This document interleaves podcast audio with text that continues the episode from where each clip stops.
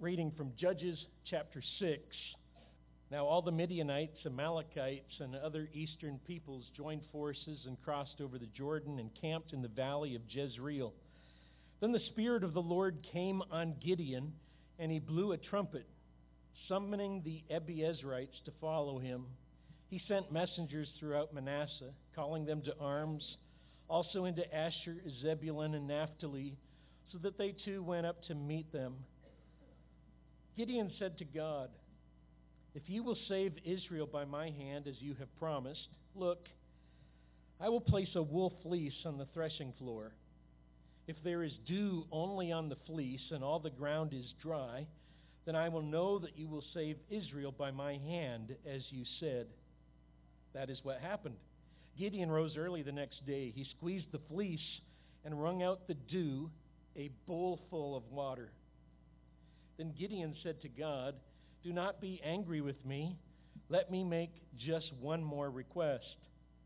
Allow me one more test with the fleece, but this time make the fleece dry and let the ground be covered with dew." That night God did so. Only the fleece was dry. All the ground was covered with dew. Early in the morning, Jerubbaal, that is Gideon, and all his men camped at the spring of Harod. The camp of Midian was north of them in the valley near the hill of Morah. The Lord said to Gideon, "You have too many men. I cannot deliver Midian into their hands, or Israel would boast against me, saying, 'My own strength has saved me.' Now announce to the army, 'Anyone who trembles with fear may turn back and leave Mount Gilead.'" So 22,000 men left, while 10,000 remained. But the Lord said to Gideon, "There are still too many men. Take them down to the water, and I will thin them out for you there. If I say, 'This one shall go with you,' he shall go. But if I say, 'This one shall not go with you,' he shall not go." So Gideon took the men down to the water. There the Lord told him, "Separate those who lap the water with their tongues as a dog laps from those who kneel down to drink."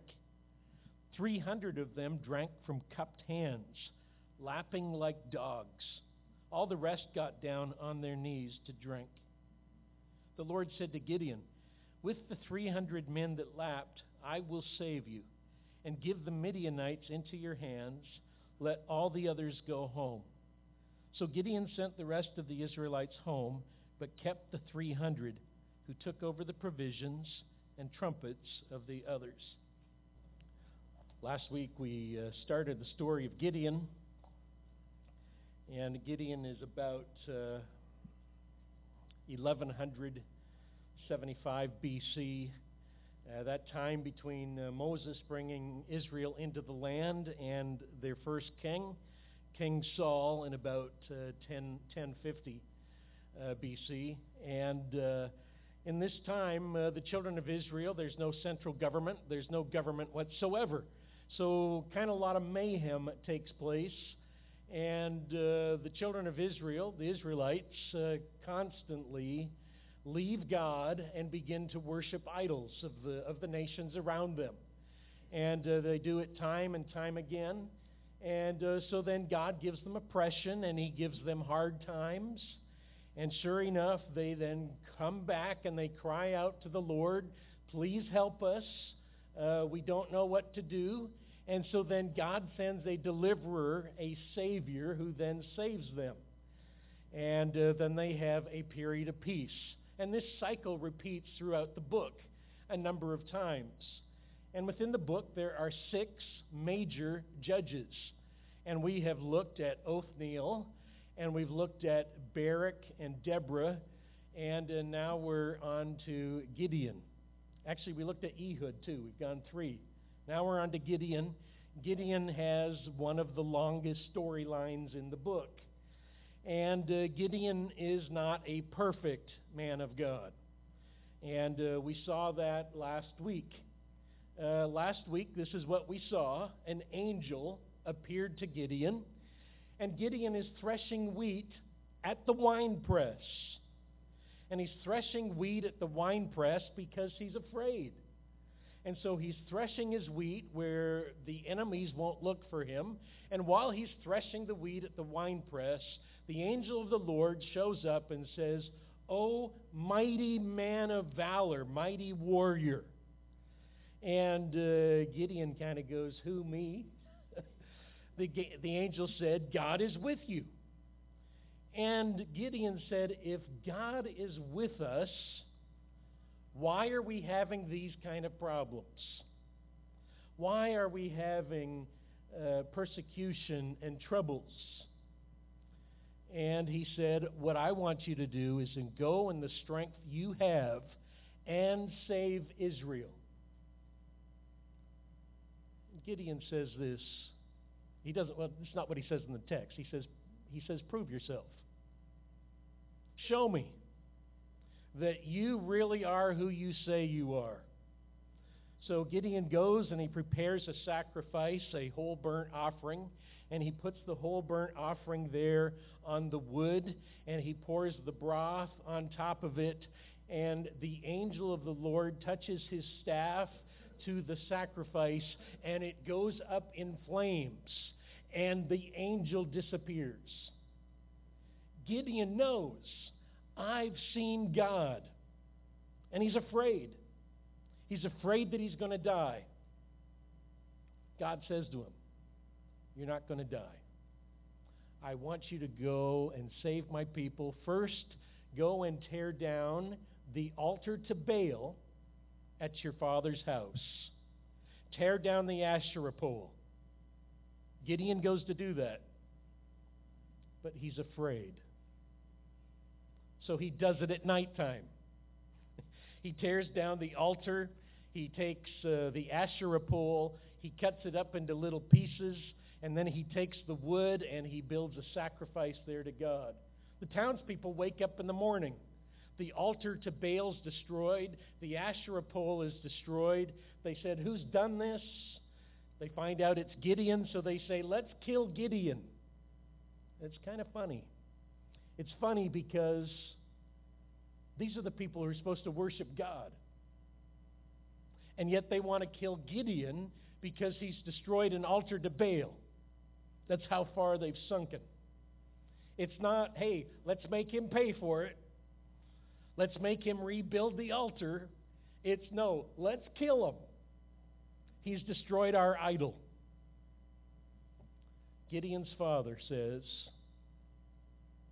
"What are you doing? You don't have to defend Baal. Let Baal fight his own battles." And so Gideon became known as Jerubbaal. You saw that at the beginning of the chapter 7 that we just read. Jerubbaal, let Baal contend, or let Baal defend. Let Baal take care of himself. And so they did not kill Gideon. That's what we learned last week. So now, what I think should happen. God has said, "Go in the strength you have and save Israel." What I think should happen is Gideon should go and he should get out his sword and he should say, "Let's go get him." That's what should happen, right? I'm asking you. Yes. Go in the strength you have and save Israel. I'll be with you. That was God's promise. Go and do it. And now we come to the famous fleece story.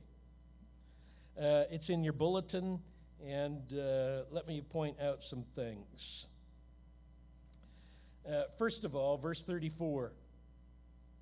The Spirit of the Lord came on Gideon, and he blew a trumpet, summoning the Abiezrites to follow him. Very strange expression. The literal Hebrew says, the Spirit of the Lord clothed Gideon, almost like he was putting on clothes.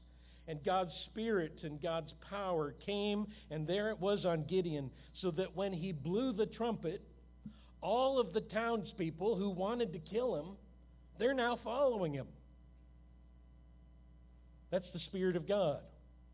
And then when he sends messengers to the other tribes, to Naphtali, Zebulun, and Asher, they're ready to go. They're coming. Everything's ready. All he has to do is go. But Gideon's still not sure. verse 36. Notice, Gideon said to God, "If you will save Israel by my hand, as you have promised." Stop right there. If you will save Israel by my hand, as you have promised. He knows God has said it. God has told him, I'm going to save Israel, and I'm going to use you to do it. He should just go. He should just go.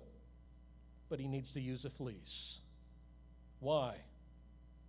Because Gideon is a weak tool, just like you and just like me. He's not perfect. He's not brave. And he's not even faithful to God that much.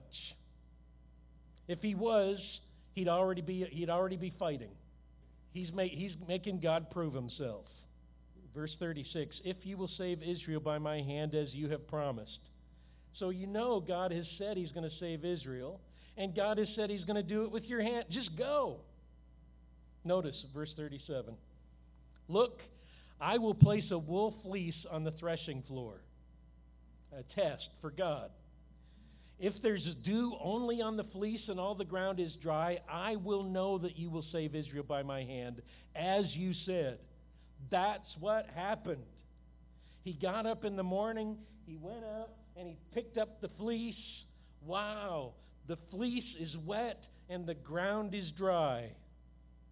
He even squeezed it and he wrung out water. So the next verse should say, Gideon went. No. Verse 39, "Gideon said to God, 'Don't be angry with me.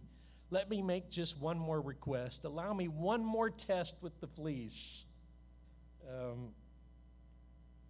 When I was translating this myself, I'm going to read you my translation. I started laughing.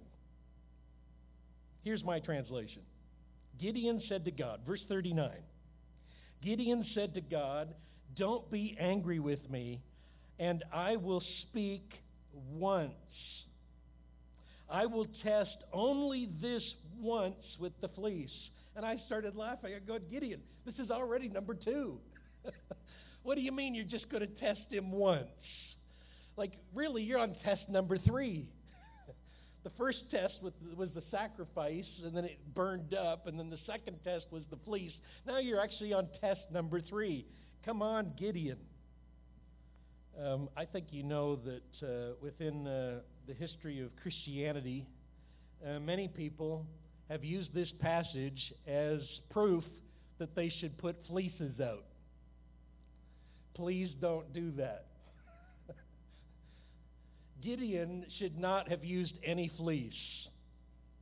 He is testing the known will of God. God's told him what to do. He should have just done it. He did not need to use a fleece. I've heard preachers say this. It used to be that people would open their Bibles. This used to happen a lot. People would just open their Bible and put their finger down on the page, and whenever the verse said, that would be their direction for the day. Not funny. A lot of people used to do that.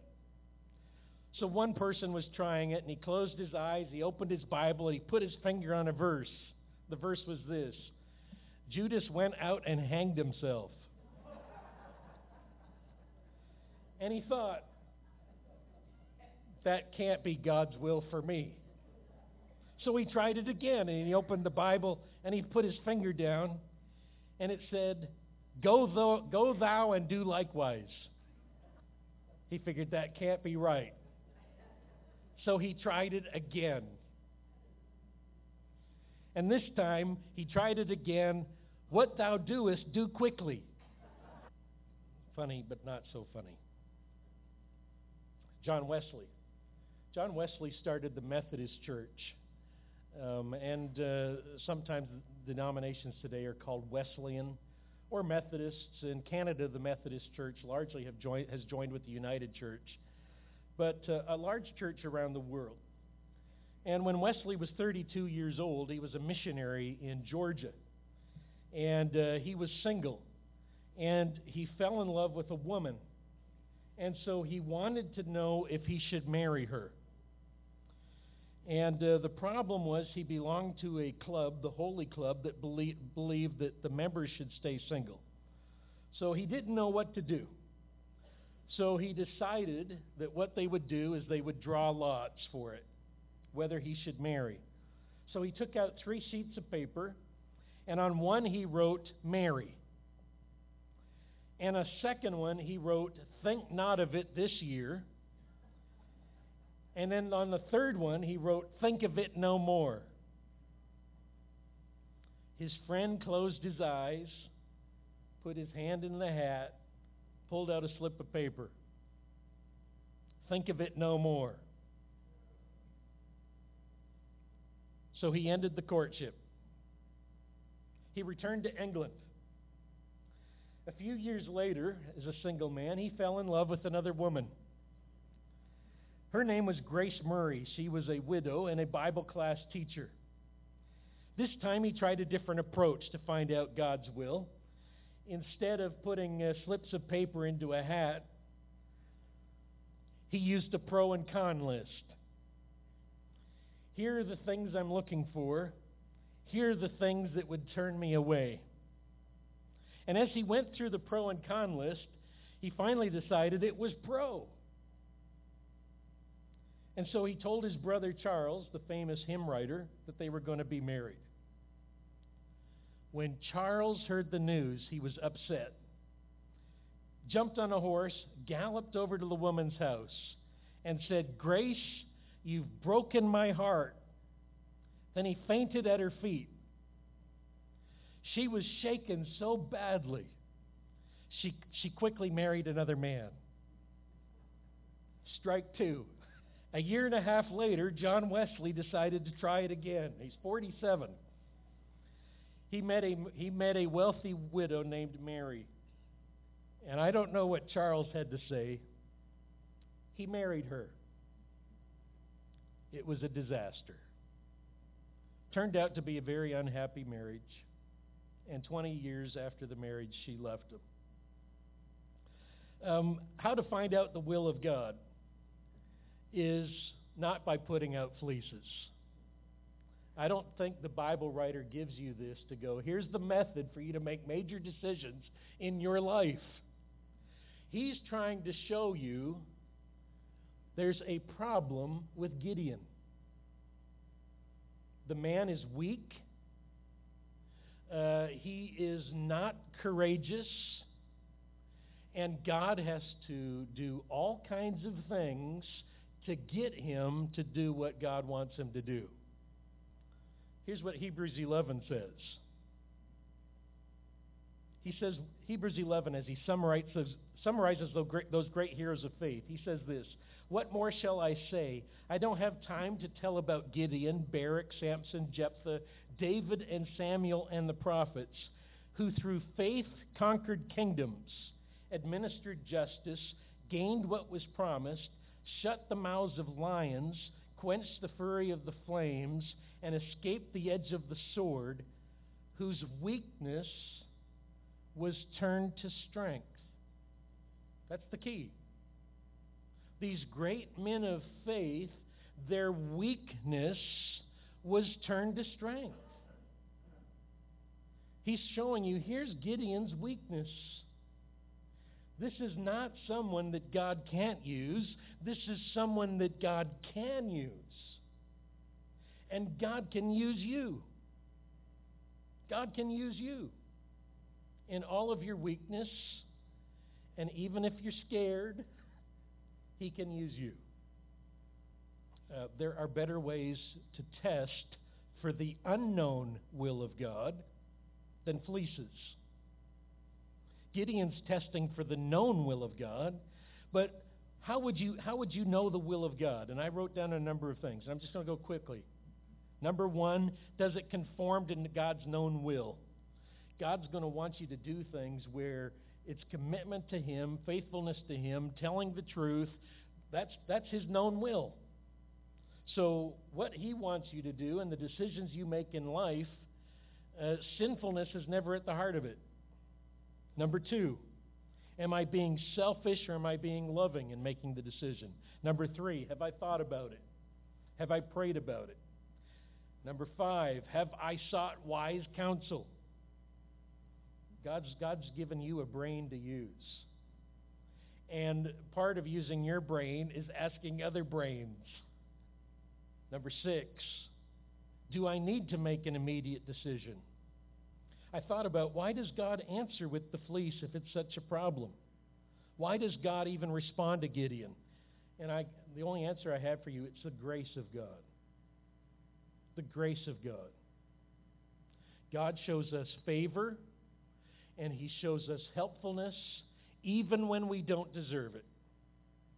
Even when we should be going, and for some reason we're not, He's gracious and patient, and He wants to help get us moving. But if you notice with me, verse 1. Rob's looking after the Sunday school today, Rob Crozier. And he was quite concerned that I not go long today. So I'm thinking of Rob. So unfortunately, we're not going to be able to finish the Gideon story today. But let me just at least get you into the beginning. Verse 1, chapter 7. It's in your text. Early in the morning, Jerubbaal, that is Gideon, and all his men camped at the spring of Harod. The Lord said to Gideon, verse 2, "You have too many men. I cannot deliver Midian into their hands, or Israel would boast against me. My own strength has saved me." This is key to the whole story. This is the center theology for the Gideon story. And the central theology is this, is that glory belongs to the Lord. He's the hero of the story, not Gideon.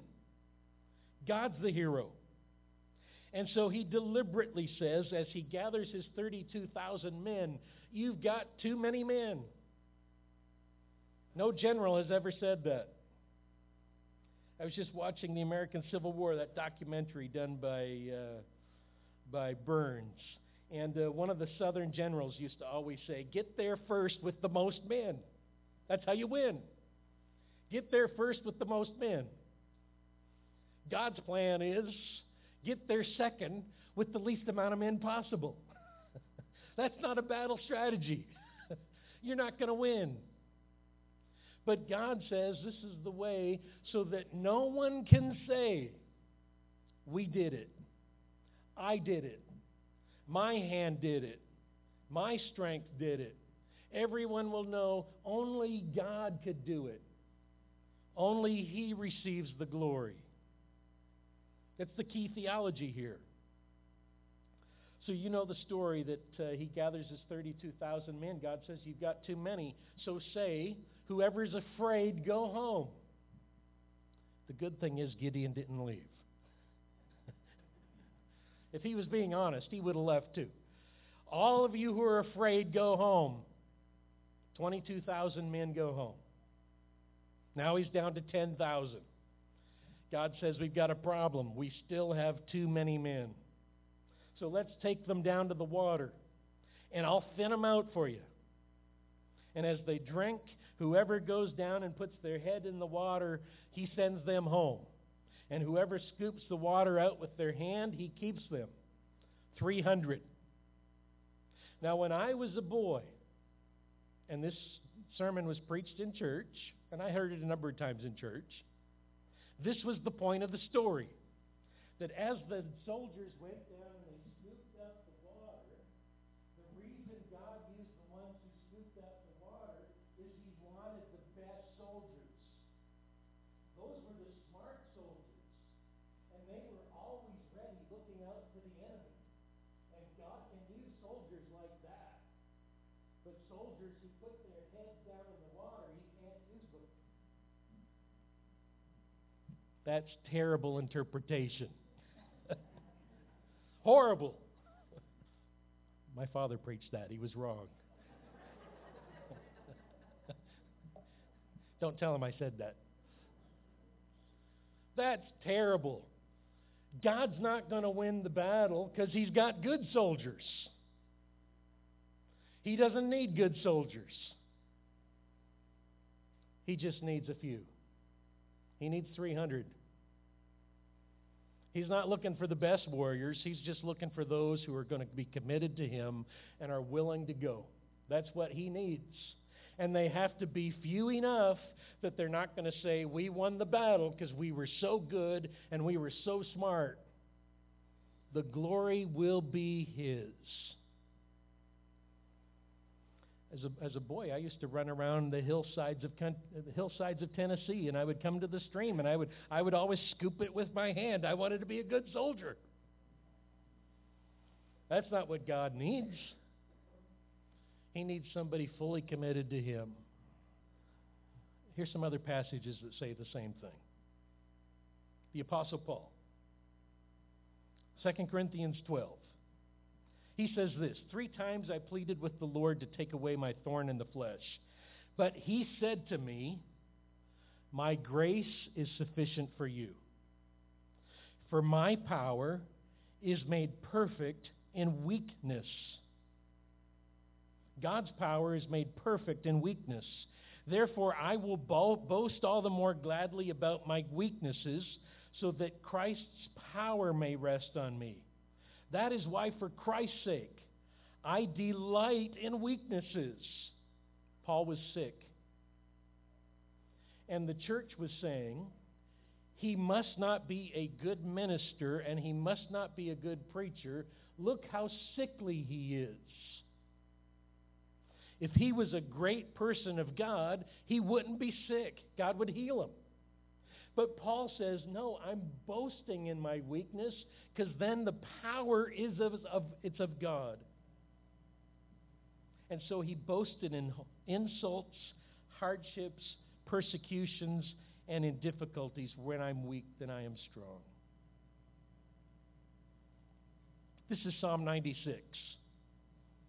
And when you read in the Psalms and you see them praising the name of God, what that means is that's talking about God's renown, God's fame.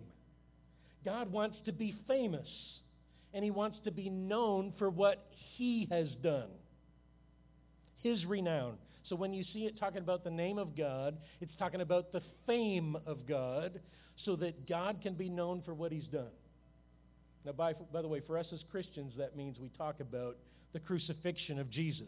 Those are the great deeds of God for which he deserves to be known. Here's Psalm 96. Sing to the Lord a new song. Sing to the Lord, all the earth. Sing to the Lord, praise his name. Proclaim his salvation day after day.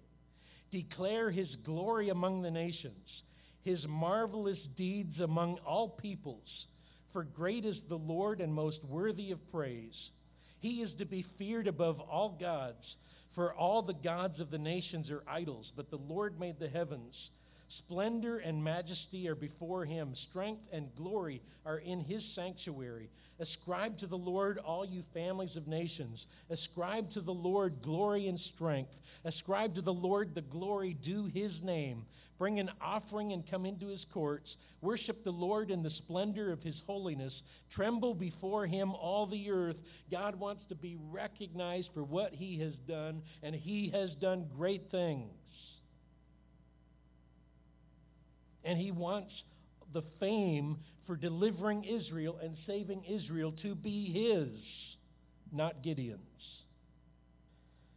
Now, you would think